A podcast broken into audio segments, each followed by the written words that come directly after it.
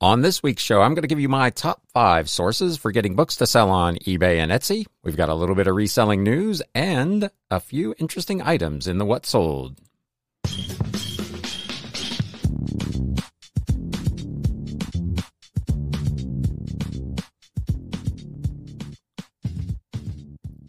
What is up, Galaxians? Welcome to episode number 201 of the Galaxy CDs, Rocks, and Flips Reseller Talk podcast. My name is Ryan, and I will be your host. Uh, the back half of the show, we've got just a couple of articles in the news for this week. Not a whole bunch going on. Uh, speaking of not a whole bunch going on, we don't have a whole lot of things in the What Sold segment either, but that's all in the back half of the show. Uh, we're going to start off this week doing something I have not done on this show in quite some time. We're going to answer a question.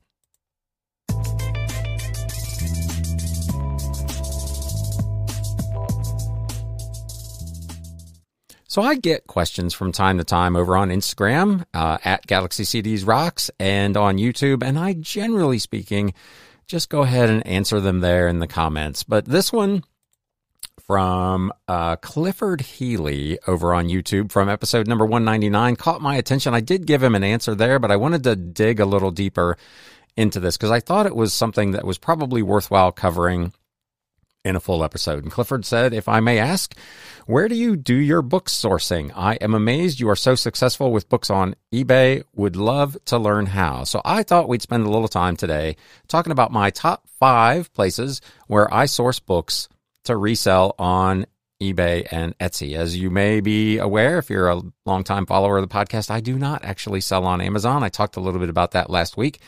Sourcing would probably be similar. There might be some things Amazon sellers would do differently. And if there are, uh, you can feel free to add anything in the comments if you're watching on YouTube that you think would be useful, particularly for Amazon sellers. But with all that having been said, let's get right into this. Uh, item number five online. Craigslist and Facebook, Facebook Marketplace. Uh, Craigslist is one that's probably widely overlooked today. I don't think a lot of people go there for much of anything these days, unfortunately. Uh, I, I get a few bites. I actually am advertising a vehicle on there right now, and I've had a couple of people reach out to me. So it is still a useful site, but I have made some really good scores on those sites.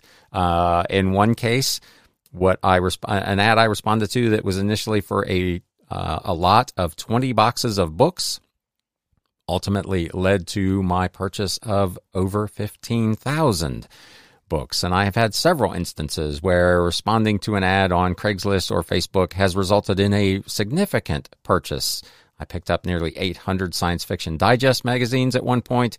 Uh, I've picked up some other big lots of science fiction books and other books. So don't overlook Craigslist in particular and Facebook Marketplace. They can be hit or miss. There's some stuff out there that's just not worth messing with. It's like anything else. It's not a gold mine every time, but it only takes a couple of hits a year to be worth the couple of times a month that you spend a few minutes going through those sites. So don't hesitate to look online.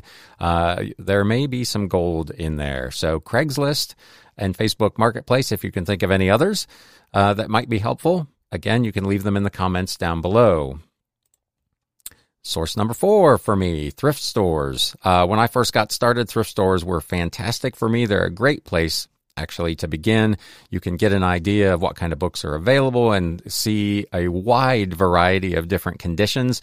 And you can make some pretty good scores at pretty low prices. I have picked up books worth hundreds of dollars on occasion at thrift stores.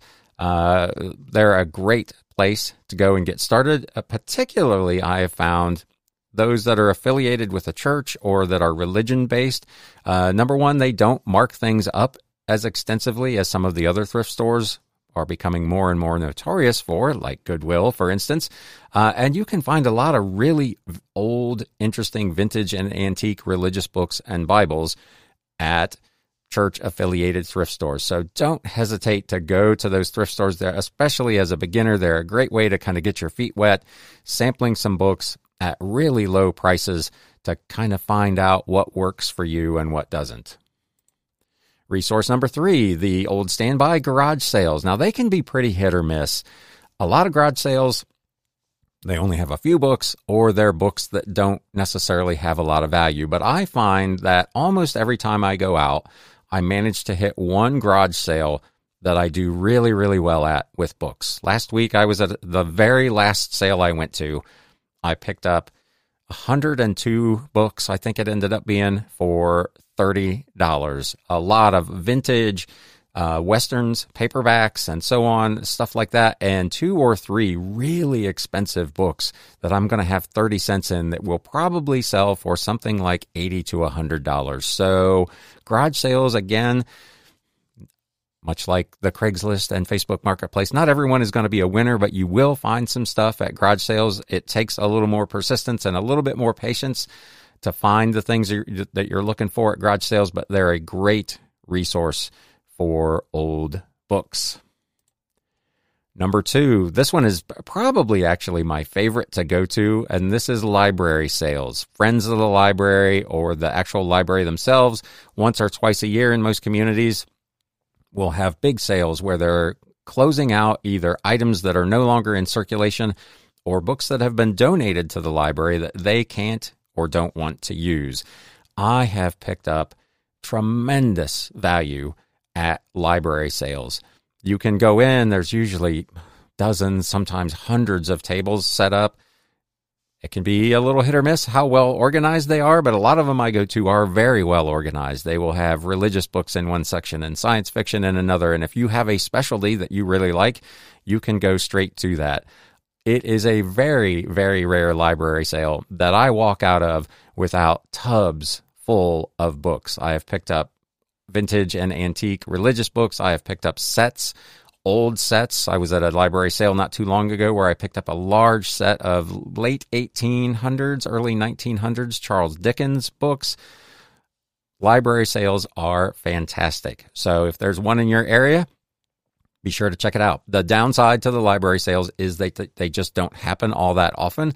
Uh, if you're in a, a kind of an in between area like I am, I'm in Hamilton, Ohio, which is located conveniently just about midway between Cincinnati and Dayton. So, between those two big cities, there are regular library sales in addition to the smaller communities around the area. So, I get quite a few opportunities to hit these library sales, and I cannot recommend them highly enough.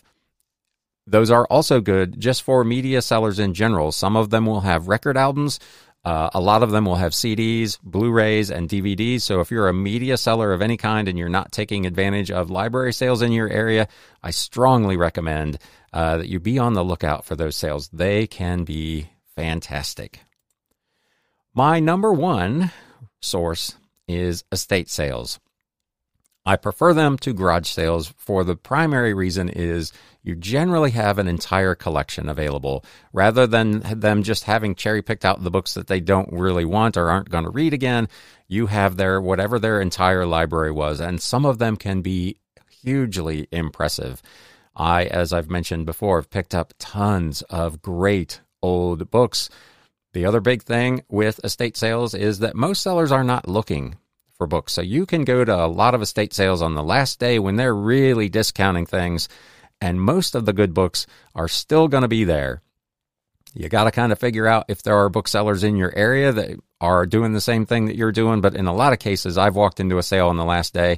I was at one last weekend that she had been doing this sale for three consecutive weekends. It was the eighth day of this sale, and I still picked up over two dozen books that I think will probably bring north of $500 gross sales. So it's a great opportunity to get items that other people are just not looking for. In some cases, even being overlooked by other booksellers. The other thing that you can do, and that I strongly recommend, is that you try to negotiate with and network with these estate sellers because in a lot of cases at the end of the sale the last thing they want to be trying to do is mess with 500 or 1000 or in some cases multiple thousands of books and if you play your cards right and develop those relationships you can get yourself into a position where you'll get a call on a Monday morning from an estate seller like I do on a fairly regular basis that says, Hey, we've got about 500 books left up here. And if you will haul them away you can just have them. uh, and that is the best price you will ever get uh, on books. So take the time when you're up at an estate sale. And uh, again, this is stuff that's probably true of anything that you're re- reselling. But if you can build those relationships, you can get opportunities to get pretty nice scores for cheap or free. And here's a bonus one. Uh, and again, it applies probably to anything that you might want to be reselling. Uh, talk to your friends and family. Don't be shy about letting people know what you do. You will be amazed at the stuff that you will get. Uh, in a lot of cases, people will just give you things. Uh, it seems like every time I go to my parents' house, uh, I get a box of stuff. Uh, anything from electronics to books to vintage books and antiques to CDs. There's all kinds of stuff. And letting your friends and family know about that can give you the first opportunity to get stuff that they want to get rid of that may be of value before they do a garage sale or just throw it out. So don't hesitate to talk to those people and let them know what you do. The other thing that has been incredibly helpful for me is I have several friends that are always on the lookout, knowing that I do this for a living, and they have sent me tips for sales that I may have overlooked or listings on Facebook Marketplace or Craigslist that I may have overlooked. And I have gotten thousands of books from my friends sending me a quick message saying, Hey, I don't know if you saw this, but this guy or that person is having a big sale. Network with your friends, network with those estate sellers. It's like any business, networking is super, super important and can lead to terrific opportunities. So I strongly recommend that you let everyone know that you can what it is you're doing. So hopefully there was some helpful information there. If you did find it helpful, informative, useful, if you're watching on YouTube, please do me a favor and whack that thumbs up button. If you're listening to the podcast uh, you, and you're not a subscriber or a follower yet, please consider doing that as well. Uh, you can also leave reviews on the podcast. I, I haven't gotten one on uh, Apple Podcasts in quite some time, and I know there are hundreds of you uh, that are listening on Apple Apple Podcasts, according to my stats. So uh, leave me a review over there if you would. Additionally, like I said at the outset, if you are a bookseller and you have other suggestions on places that you like to source for books that you think would be good opportunities, uh, please feel free to leave those in the comments below. So let's get into just a wee bit of reselling news. News updates. As I mentioned, not really a ton going on. Uh, eBay's summer seller check in was last week. I was unable to attend that, so I don't have a recap of that. Uh, I looked around on eBay's site and on their community boards, and I really didn't see a recap of it there either. So I don't know really how much was in that thing. I'll continue to watch for that. And if I find anything, I will bring it to you in a future episode. But they did also announce that they are going to be doing eBay Open 2023 is coming. The largest seller event of the year is back. It's going to run from September 25th through the 28th. Prepare yourself for a wealth of insights and trends, as well as access to eBay leadership and employees, both virtually and in person. We'll be getting together for our eBay Open studios in Phoenix. Atlanta, Chicago, and Philadelphia on September 25th. They will also have uh, three days of virtual sessions on the 26th, 7th, and 28th of September. You'll be able to register a day early to secure your spot at a local eBay Open Studio event. And of course, for the virtual event, uh, it says keep an eye out for registration de- details, which will be coming in August. They can't wait to connect. Uh, based on their customer service, I'm not sure I totally believe that, but uh, nonetheless, uh, eBay Open 2023 is coming uh, both in person and virtually. One thing that did come out, I guess, of the uh, summer seller check in is an answer to a question that was asked during one of those breakout sessions. This article is on e commerce bytes. Uh, eBay is going to be adding traffic data and metrics uh, they're actively working to provide sellers with traffic data and metrics it revealed during the event. Uh, Jimmy Chang, eBay senior product manager for stores, said sellers should be on the lookout for new features for store subscribers. So this will only apply if you are actually a store subscriber. Uh, the response was prompted by questions from sellers who were asking for things like the ability to do A B testing and that sort of thing that you would do, like with YouTube thumbnails or whatever, to see which type of listing or which type of photos are the most effective. His response uh, was, We're building those kinds of tools for you guys. I don't have a hard release date at the moment. But be on the lookout for that in coming months. He did say they get that question from a lot of sellers, so this is something they definitely wanted to do. They also, in another session during that, uh, talked about seller initiated offers. Said eBay was starting to scale the automation a little bit more. A presentation slide explained the seller offers to buyers feature means sellers can send offers to buyers that have watched, abandoned a cart, or browse the item three or more times in a week. If that's a feature that you're not taking advantage of, I strongly recommend that you do. You you're not going to get a ton of hits off of it. I I send out I I would guess 15 to 20 offers a day and I sell maybe two or three items off of those offers because a lot of those people that are looking at those items are other sellers, of course, that are trying to monitor what the market might be doing. But it's definitely worth taking the time. I come down every morning, and once I've done my shipments, I just go to that particular section of the Seller Hub, check the check all box, and send out offers for 15% off. And almost every week in the What Sold recap, I have several items that sold through those offers. So uh, they're also starting to do, uh, they said in a coming soon announcement that you'll be able to do that in bulk on the eBay mobile app. Currently, that's only available on PC. Uh, if you look at send offers on the mobile, you can only send them one at a time. They are going to set this up so that you can do it on the mobile, which is huge. Again, they don't have an exact rollout date for that, but quote unquote, very, very soon. uh, also coming to the app will be counter offer and coupon capabilities, which are currently apparently only available on the website. There was a lot more on the agenda, this article says, whose major theme was how to improve summer sales. And some sessions they note will be made available on YouTube. I did not check on YouTube to see if there's anything out there yet. Uh, you can let me know in the comments if you had found any of those. But, uh, and then again, they announced the dates for the upcoming eBay Open. So that's what's going. That's all I've got in the news. Just a couple of quick things there. Like I said, not a whole ton of stuff going on, uh, and not a whole ton of stuff going on in the sales either. A lot of sellers talking about May having been a very slow month. Uh, I see on eBay's message boards and on e-commerce bytes message boards, lots of people giving lots of reasons for why sales are off. It's it's very difficult to say with any certainty, but May has not been it hasn't been stellar here at the Galaxy, but it hasn't been terrible. But let's share just a few items that sold over the last week.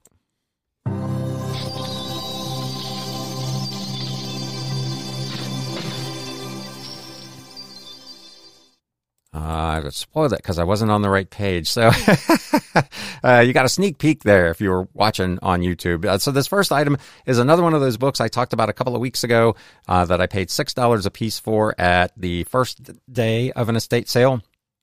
These books were all from the late 1800s, early 1900s. This was A History of the Work of Redemption by President Edwards of the American Tract Society. This one was not quite in as good a shape as some of the others. The other ones that I showed you had sold for around $50 a piece. This one went for $32.99 plus media mail shipping. Again, on an investment of six bucks. It's not my usual uh, ridiculous return on investment, but it's still pretty solid.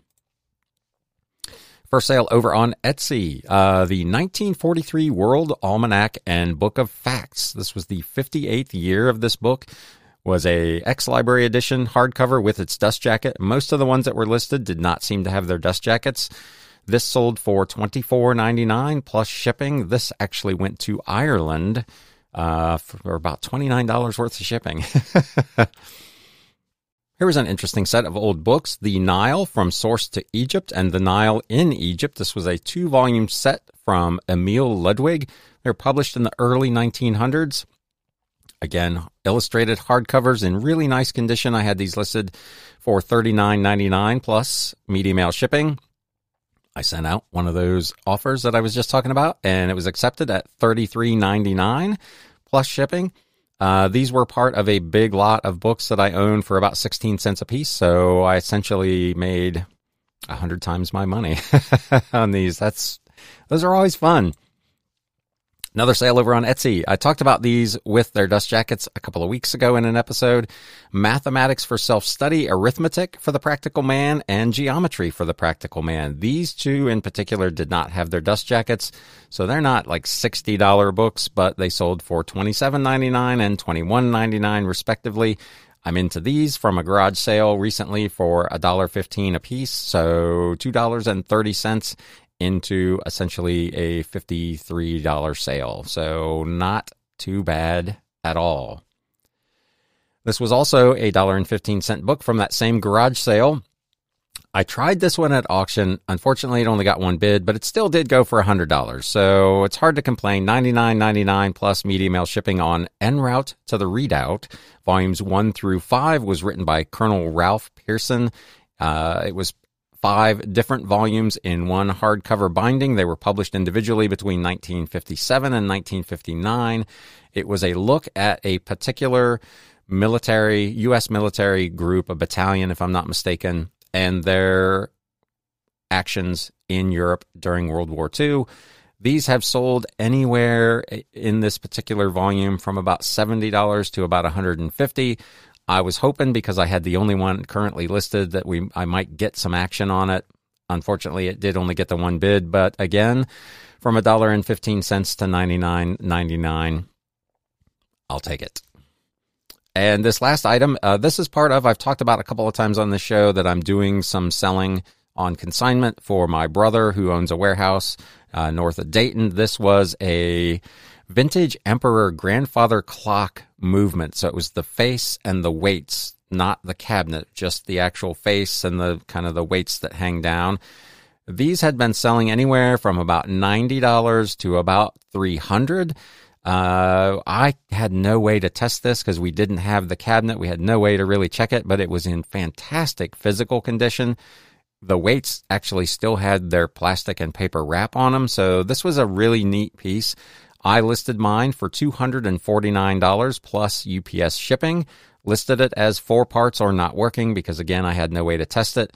I had a buyer reach out that said he already had this clock and was interested in it strictly for a backup for parts and accessories. And I said, that would be perfect. He made me an offer of $200.